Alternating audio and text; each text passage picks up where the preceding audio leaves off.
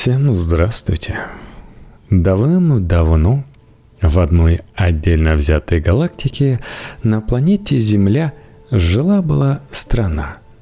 Называлась она Россия. Так уж вышло, что история ее никогда не была особенно счастливой. Страну не замечали, страну боялись, стране сочувствовали – в последние четверть века она превратилась в такое глухое болото, что мир предпочел отгородиться от нее и уже почти махнул рукой. К счастью, ситуация изменилась после известных событий, получивших название «Славной революции 4 декабря». Бороться за гниль никто не захотел – Поэтому ржавые скрепы рассыпались. Подлый мир буквально за неделю канул в небытие. Вчерашние хозяева жизни и их слуги шустро расползались по всему глобусу и забились в глубокие щели. Как жаль, что новый роман Льва Гурского «Министерство справедливости» Обширную цитату из него вы только что прослушали. Это фантастическое произведение. Жаль, потому что Гурский, он же писатель, критик и постоянный автор журнала «Репаблик» Роман Арбитман описывает прекрасную Россию будущего с таким обилием фактурных и остроумных деталей, что читатель быстро забывает, что перед ним альтернативная история – Уж больно достоверно выглядит реальность. Не знаю, как вы, я вот лично уже добавил в MyBook на почитать и жду не дождусь, когда доберусь до этой книги. Но пока вот читаю Альфа Гел. Все узнаваемо и все иначе. Святейший патриарх стоит в пробке за рулем старенькой Тойоты, без всяких там мигалок – Часики от Фаберже пришлось сдать обратно в алмазный фонд. В здании Госдумы расположился музей новейшей истории России, организованный Сергеем Каховским, олигархом, которого Дорогин посадил на червончик, а потом выгнал в эмиграцию. А сам президент Пал Палыч Дорогин скоропостижно скончался еще в дни славной революции – Кажется, от сердечного приступа. Или все же был отравлен? Впрочем, не будем забегать вперед. Сюжет романа невозможно изложив, не наступив сразу же на спойлер. Скажем только, что варюги и кровопийцы, сбежавшие из России после славной революции, напрасно надеялись на великодушие победителей. Родина и в самом деле официально не преследовала беглецов. Но значит ли это, что они забыли? Подался в бега и один из самых одиозных деятелей старого еще режима расторопный официант Ерофей Ожогин – руководитель кейтеринговой компании, поставлявший просроченные продукты питания в больнице. Он же хозяин зловещего Моцарта, организации, которая попросту торговала войной на нескольких континентах. Когда четверо французских репортеров слишком близко подобрались к лагерю Моцарта в Либерии, их останки были найдены на обочине одной из дорог. Местные власти поспешно объявили репортеров жертвой племени каннибалов – а весельчак Ерофей Дмитриевич вместо комментария, как обычно, отшутился. «Не ходите, взрослые, в Африку гулять». Оказывается, официант-отравитель скрывается под именем Битаира Бенза на собственном частном островке Нусибо у побережья Мадагаскара. Ну и вот что было дальше – в кабинете господина Битая Рабензе два стола. Прямоугольный письменный и круглый обеденный. Письменный стоит у стены, рядом со стеллажом, где на полках расставлены в ряд сувениры и главные трофеи. Среди них четки Че Гевары, Ятаган Эрдогана, автограф Калашникова на этикетке именной водки, трехлитровая банка жемчуга, шесть черепов личных врагов и три собственноручно снятых скальпа. Ими можно хвастаться по скайпу. Обеденный стол расположен в самом центре комнаты, между диваном и сейфом. И сейчас он главнее письменного. Из коридора и со стороны кухни уже доносится музыка, а в кабинете она не включена. Но это пока. Не стоит забегать вперед. Всему свое время. Господин Битая Рабенза очень любит свежеиспеченные блины – но они, конечно же, должны быть правильные. Другие ему не милы. Поэтому, когда в кабинете оказывается большая миска, наполненная доверху, хозяин острова Нусибо не торопится. О нет. Первым делом он проверяет внешний вид. Важно, чтобы блины были румяные, пористые и пухлые – но, упаси Моцарт, не толстые, как лепешки.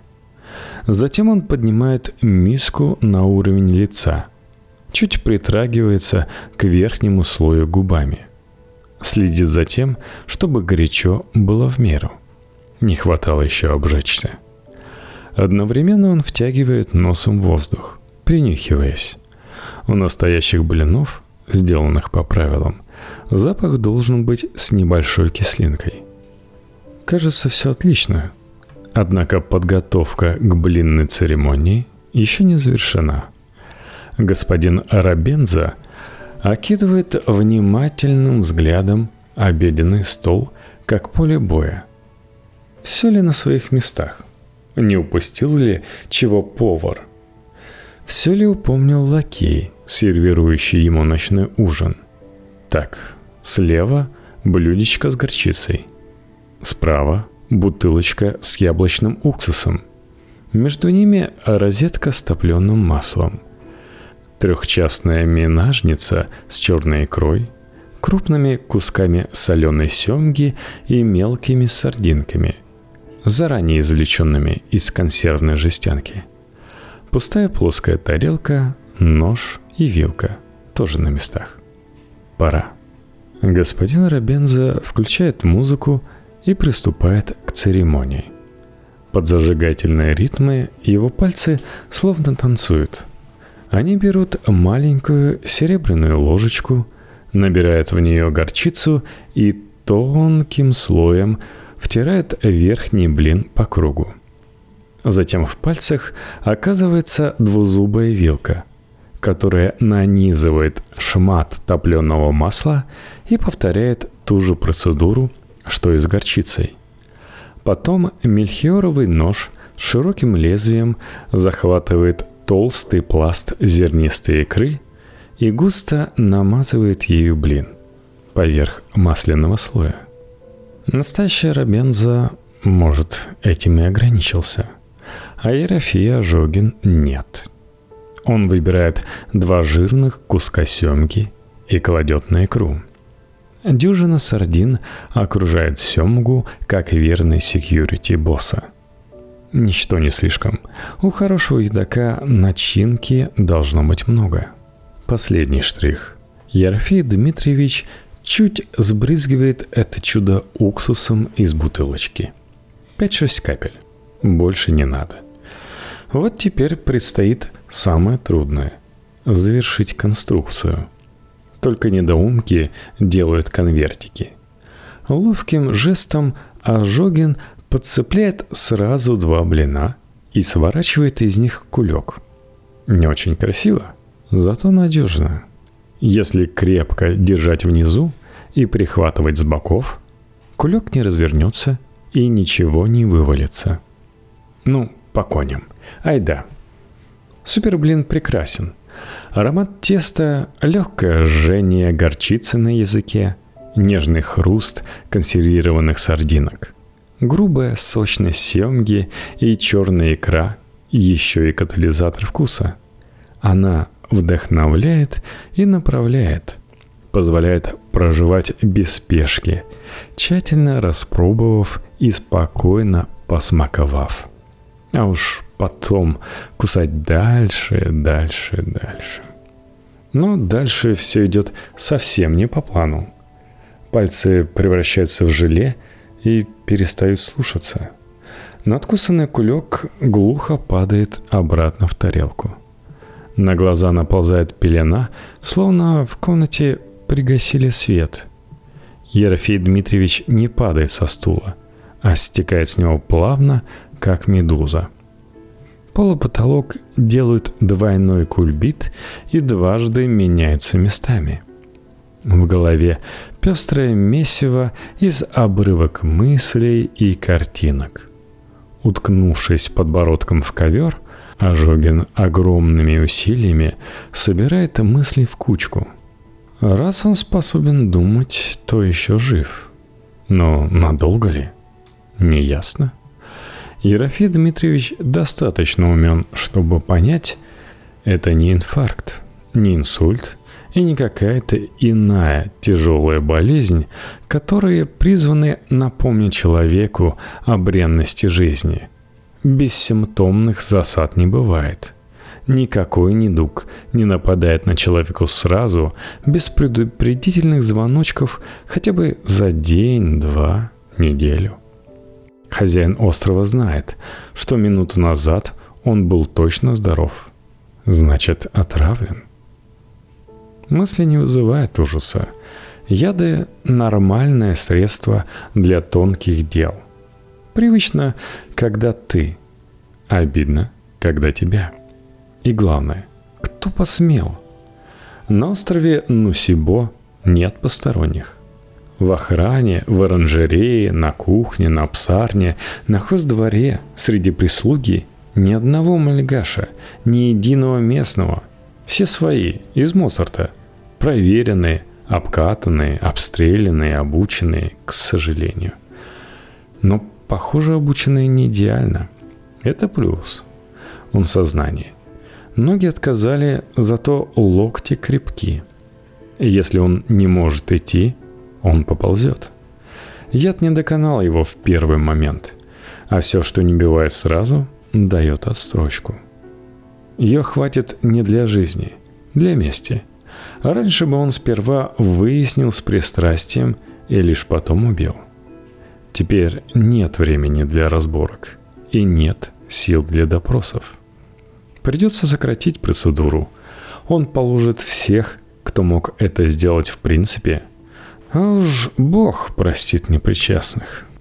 Доползти до сейфа на локтях не так уж и трудно. Адски трудно другое – приподнять себя на локтях и носом набрать код. Тем не менее, Ожогин как-то справляется. Почти невозможно вывернуть ручку железообразными щупальцами Медузы. Но Ожогину удается и это. Он злой и упорный. Он хочет убивать. В нем еще застряла сила, которая подпитывается яростью – не бог, а адреналин сейчас правит миром. И большое ему мерси от господина Рабензы. Ожогин проталкивает локоть в открытую пасть сейфа. Напрягается до звона в ушах. Сильно надавливает сверху и выметает с нижней полки на ковер всю гору оружия. Мягкий ворс ковра заглушает боевое лязгание металла. Глок? Не то. Парабеллум? Игрушка. Верный тульский токарев? Только не сейчас. Желтая пелена застилает глаза, но зрения хватает, чтобы выбрать наилучшее для ближнего боя. Израильский пистолет-пулемет УЗИ. Магазин полон, Запасного не видно, да искать некогда. Но плевать. Этот бы дотащить. Три с половиной кг – огромная тяжесть для пальцев из желе. Но удается просунуть голову в петлю ремня и сразу легче. Глаза еще видят, локти свободны, можно ползти. Волоча по полу автомат, метр, второй, и он наконец у цели. Дверь в коридор открывается наружу, и она неплотно закрыта. О, двойной подарок. Надавим плечом. Всеми десятью щупальцами Ожогину удается держать УЗИ на изготовку. Но это пока лишнее. Нет движения справа от него, нет движения слева. В пределах видимости в коридоре пусто. Его не караулят. Думает, что спекся. Замечательно. Сминая ковровую дорожку, он ползет к кухонной двери. Бьется за каждый сантиметр пути. Злоба кипит, булькает в нем, не позволяя отключиться и сдаться. Вот она. Хозяин Нусибо доползает до кухни. Локтем приоткрывает дверь и, не глядя, стреляет внутрь. Веером от живота. Слева направо, широкой дугой на уровне пояса. В повара, обслугу, лакеев, охрану. Во всех, кто в комнате и может оказаться предателем. Никто не уйдет от расплаты. Узи бьется в щупальцах пальцах и плюется огнем. Сдохните, сдохните, сто... Спуск щелкает, докладывая, что магазин пуст. Но где стоны, вопли, хрипы и трупы? Ничего нет. Никто не умер, потому что в кухне тоже пусто. Как? Ни одного человека. Все почему-то разбежались заранее. Предусмотрительные падлы, сообразительные. В открытую дверь видно только прокинутую выстрелами мусорную корзину, из которой грязной горой вывалилось содержимое. Гору венчает что-то синее, мелкое, гаденькое, знакомое. Пелена перед глазами стремительно сгущается, и через миг он уже перестает видеть но последнего мгновения хватает, чтобы напоследок вспомнить синюю обертку. Так его компания «Вуазен» однажды упаковывала горчицу. Не всю, только специальную партию для одного пансионата в Лозанне. Сразу после того, как болтливый старый сучок Мотя Лурье благополучно откинулся – Ерофей Дмитриевич лично приказал сжечь остатки спецгорчицы. Все восемь ящиков, чтобы не оставалось даже миллиграмма, годного для экспертизы. Значит, кто-то из мелкой обслуги, из непосвященных в детали, пожадничал, скрысятничал и оставил годный на вид товар, и один ящик угодил на его же кухню – если бы у Ожогина хватило сил, он бы засмеялся. Впервые на экране.